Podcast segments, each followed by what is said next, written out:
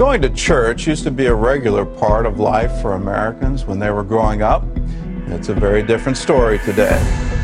Though the numbers vary, the research is clear. With each generation, church attendance is in decline. So often we heard from young people as we interviewed them that they felt as though the church had failed them in some way, that the, the community of saints had let them down, that they wanted to ask their deep, heartfelt questions and weren't able to do so in a church. It's just not real or relevant to me anymore. Still a Christian, I just don't go to church anymore. The churches are full of hypocrites. They're full of fornicators. They're full of adulterers. They're full of liars. They're full of thieves.